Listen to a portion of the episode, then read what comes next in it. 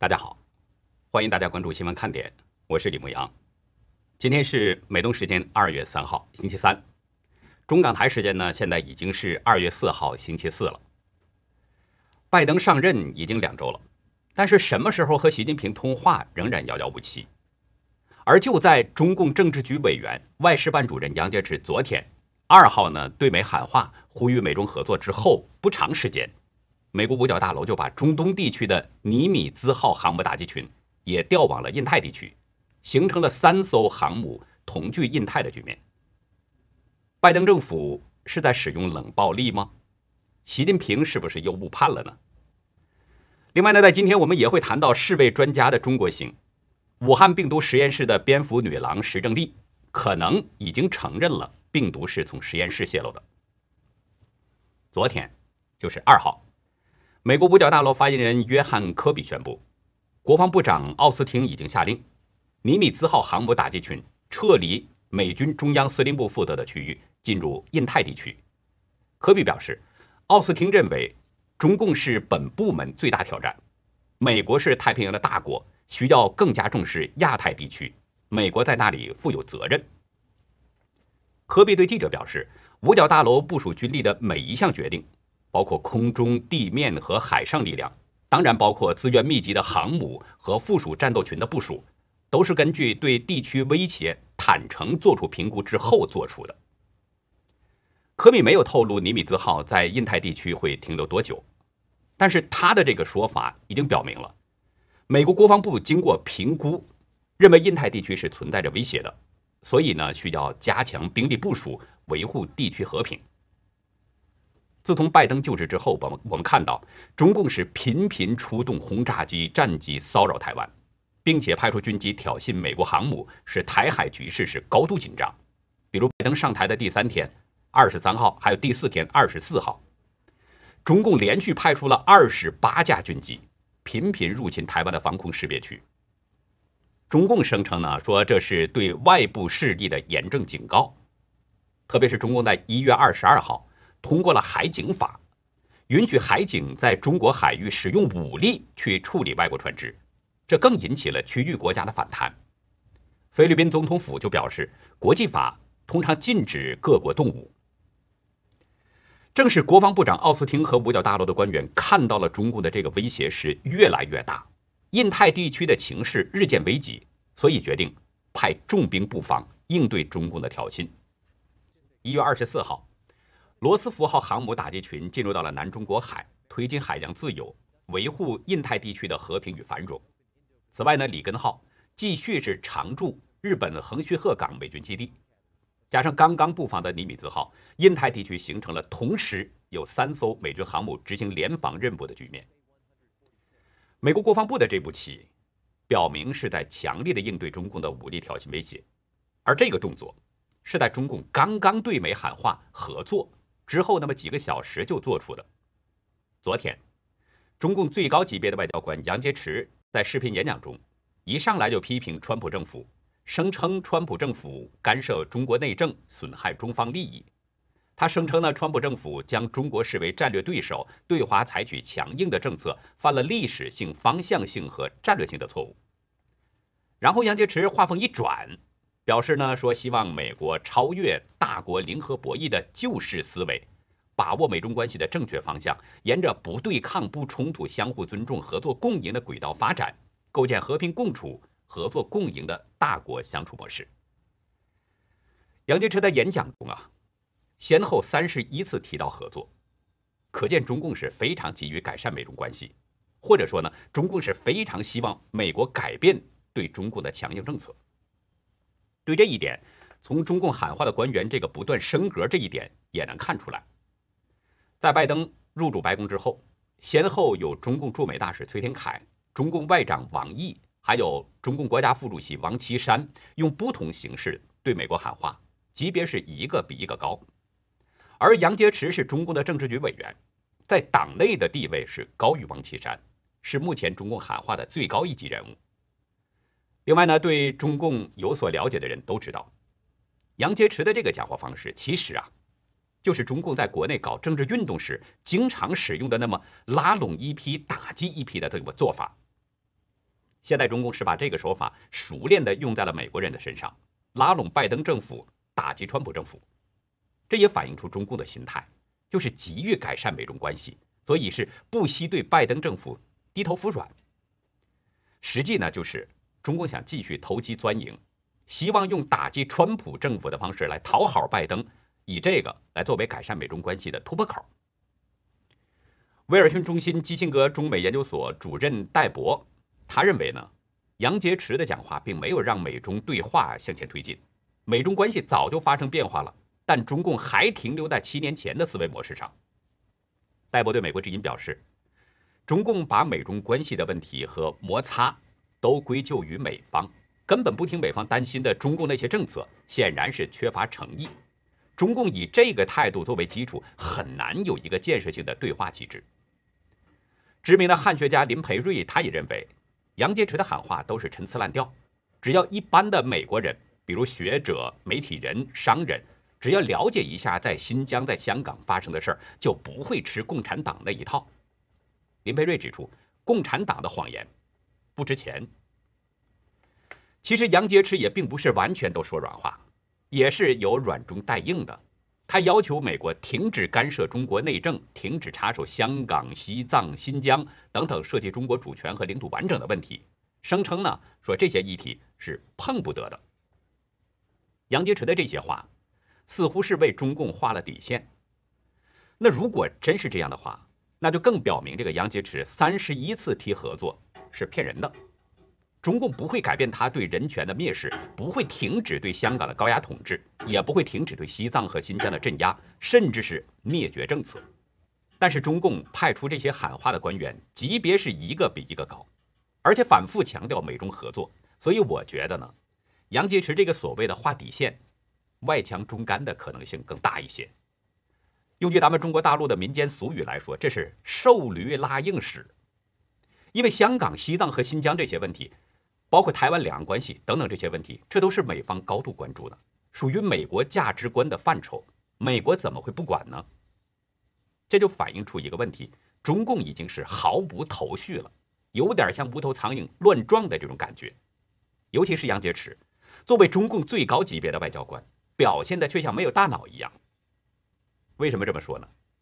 因为新任国务卿布林肯就在杨洁篪公开喊话前几个小时，刚刚阐明了美国的立场，特别是新疆和香港的问题上，布林肯的语调是相当强硬。在接受 MSNBC 的专访当中，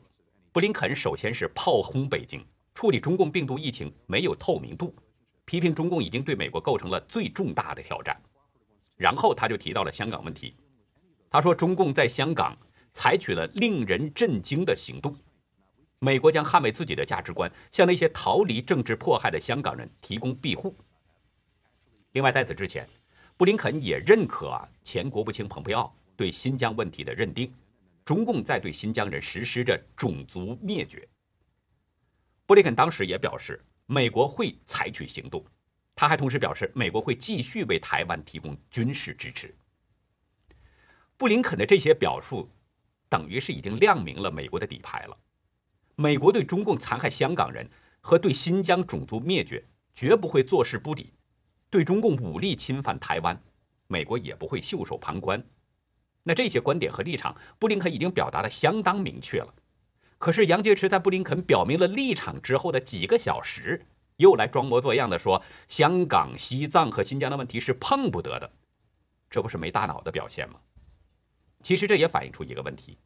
北京当局已经摸不着拜登政府的底了，不知道该出哪门，心里一片慌乱之下，完全乱套了，就像那个无头的苍蝇一样，到处乱撞。大家知道，根据国际惯例一个国家换上新的领导人之后呢，通常他都会与盟国伙伴或者是相关的国家领导人呢，都会互致电话，因为这是维护关系的一种表现，双方就可以趁这样的机会呢，拉近彼此的关系。比如2016年，川普胜选当天，习近平马上就向川普表示祝贺。川普就职2天之后，习近平又给川普发去了贺电。可是我们看到，拜登上任2周了，他和习近平之间的这种直接互动，好像总是慢了一拍。拜登宣布胜选2个多星期之后，习近平才发出贺电，而现在拜登上任已经2周了，一直没有和习近平通话的计划。昨天的白宫记者会上，有记者呢就问到了拜登是不是有计划和习近平通话，发言人沙奇没有直接回答这个问题。他回应表示，美国对中国的态度和处理美中关系的方式显然是有战略性的。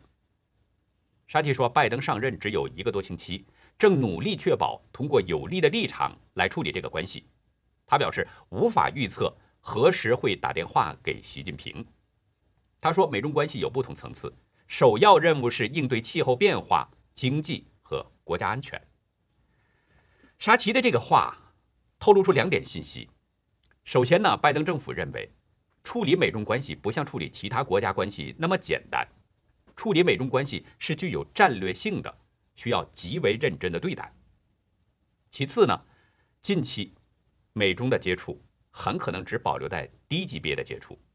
也就是说，拜登和习近平通话很可能会往后继续推延，所以沙奇才说无法预测。作为当今世界影响最大的2个国家，领导人之间一直不通话，这个就让中国有点摸不着头脑了。大家知道，在这10多天当中啊，拜登先后给多个国家领导人都打了电话。我相信习近平一定知道中国有这么一句老话，亲戚有远近，朋友有厚薄。谁亲谁近，这还用说出来吗？事情已经明摆着的了。拜登可能是没有把习近平看作是朋友，即使是，我觉得最多也就是关系一般的这样的朋友。而美国国务院发言人普莱斯在另一个场合说的那就更明确了，他说，我们想先与盟友和伙伴步调一致，之后便可预期我们将在多个领域与中国往来。香港经济日报认为，美方的这个表述有2重含义，一个呢是美方目前不打算与中方对话改善关系，二是美方将与盟友协调一致意见，下次与中方见面的时候便是带着盟友的支持与中方谈判决裂，甚至要求中方满足美国的要求。大家知道，在人际关系学上有这么一个名词叫做冷暴力。什么是冷暴力呢？意思就是说通过冷淡、轻视、疏远或者是漠不关心，给他人的精神和心理上造成压力或者是伤害。通常冷暴力在家庭中或者是职场当中呢，这还是比较常见的。比如有人在职场当中被别人呢有力这个孤立起来了，然后使对方上班的就感觉像坐牢一样的难受，这是一种严重的精神虐待。我们来看美方的态度，拜登不想在近期和习近平通话，这已经就让习近平有点不知所措了。因为习近平与拜登有着多年的交情，可能呢在习近平看来，跟拜登的这种相处呢要比与川普相处容易得多。可是事情并不像想象的那样，拜登对习近平表现的是不温不火、不冷不热。我们再看白宫和国务院2位发言人的表态，似乎在表明美国想暂时关起大门，不想跟中方谈，而且还表示会先跟盟友谈，然后带着盟友的支持才跟中方谈。这已经就做出了暗示，如果美中有商谈的话，美方很可能会向中方施加压力。拜登的这种做法不用言说，实际上已经给习近平造成了一定的压力了，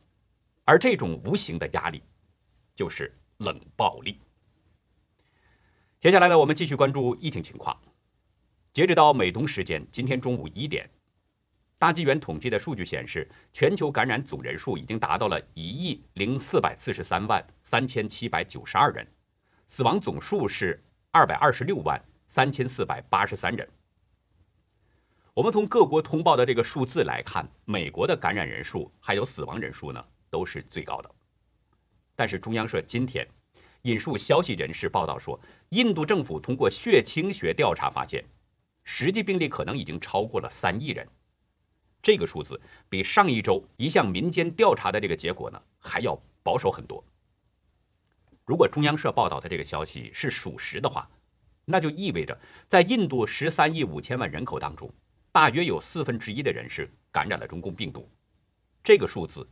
比印度通报的1080万要多出好多倍。大家知道，中国总人口和印度时人总人口呢非常接近。2018年的统计数字呢是中国总人口有13亿9300万，但是中共通报的这个感染数字目前是还不到9万人。我们都知道中共的数字造假，但是这个假究竟它造的有多大，外界是谁也说不清楚，因为中共太不透明。但是印度和中国的情况很相似，大家是不是可以受到一些启发呢？我不是盼着中国人都感染病毒，我希望呢人们感染的是越少越好，没有最好。但是中共隐瞒疫情和感染数字，就是对生命的漠视和冷血，对死去的人们是不尊重的。今天上午，世卫专家组呢去了武汉病毒研究所，并且呢与当地人称为食蝙蝠的石正丽进行了会谈。专家们向石正丽问了许多问题，并且看到了没人见过的数据。专家组在武汉病毒所停留了大约是3个半小时。成员之一动物学家彼得·达萨克，他在推文中表示，世卫专家们与石正丽进行了开诚布公的讨论，提出了关键问题，并得到了回答。达萨克对英国天空新闻台表示，他的团队在研究中的确取得了一些进展，看到了没人见过的数据，意味着不能排除实验室泄露病毒的可能性。美国之音表示，从专家们向外界发出的信息来看，他们似乎对这次访问还比较满意。不过呢，达萨克并没有说明向石正丽问了什么样的问题，也没有说明石正丽是怎么样回答的，更没有说明专家组看到的那些没人见过的数据究竟是什么。尽管达萨克没有透露详情，但是人们从他的这个受访当中也能捕捉到一些信息，极有可能就是石正丽承认了病毒可能是源自武汉病毒实验室。所以呢，达萨克才对英国天空新闻台表示说，的确取得了一些进展，看到了没人见过的数据，意味着不排除病毒是从实验室泄露的。此前，川普政府的多名官员，比如蓬佩奥、纳瓦罗还有伯明等等，都曾经指出过说病毒是来自中共的实验室。而现在，世卫专家组很可能已经从石正丽的口中得到证实了，至少是部分证实。中共的这个变化是相当出人意外的。早前我们知道，中共为了让外界相信病毒不是从实验室泄露出来的，他曾经安排石正丽在各种学术刊物上发表大量文章，试图混淆视听，甚至是坚决否认这个病毒是从实验室泄露的。而现在呢？中共通过石正丽的口承认，至少是不排除病毒是从实验室泄露的，整个就是一个180度大转弯。中共的这个变化就不能不让人产生更多的疑问：中共当初隐瞒疫情的真实原因是什么呢？经过1年多的甩锅洗白，中共为什么现在要承认呢？是什么原因促使中共改变说法呢？另外，如果病毒是从中共实验室泄露的，